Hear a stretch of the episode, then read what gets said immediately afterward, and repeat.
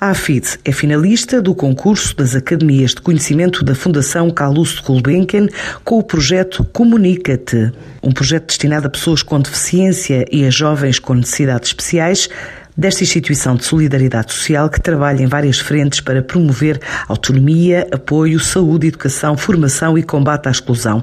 Uma panóplia de serviços que inclui agora o projeto Comunica-te, tal como explica Ana Cristina Fernando, a diretora da Ação Social da Fundação. O projeto Comunica tem como principal objetivo desenvolver competências comunicacionais em crianças e jovens com deficiência intelectual através de metodologias de aprendizagem de comunicação. É feito um vídeo inicial onde a criança ou o jovem apresenta uma tarefa realizada. Neste vídeo, o técnico que acompanha a criança ou o jovem identifica com o próprio o que deve melhorar na sua comunicação.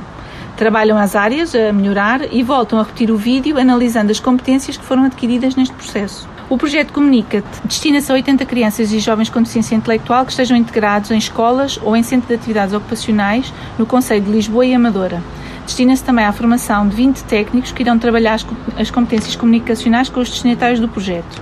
O que distingue este projeto dos outros é uma articulação entre o trabalho prático realizado com os técnicos e as crianças e a academia, pois teremos uma parceria com a Universidade Nova de Lisboa e com o Observatório dos Direitos Humanos.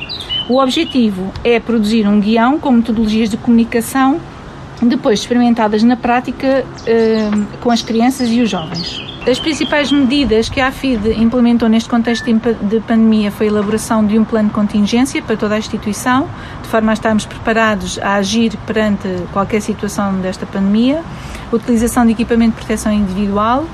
No encerramento das respostas sociais decretadas pelo Governo, conseguimos constituir equipas de prevenção, adaptámos os espaços de instituição às regras impostas pela DGS, onde reduzimos significativamente o número de clientes em cada espaço e mais recentemente com a abertura às visitas aos clientes criámos espaços específicos e as medidas de distanciamento obrigatórias. O projeto da AFIS é feito em parceria com a Universidade Nova de Lisboa e com o Observatório dos Direitos Humanos.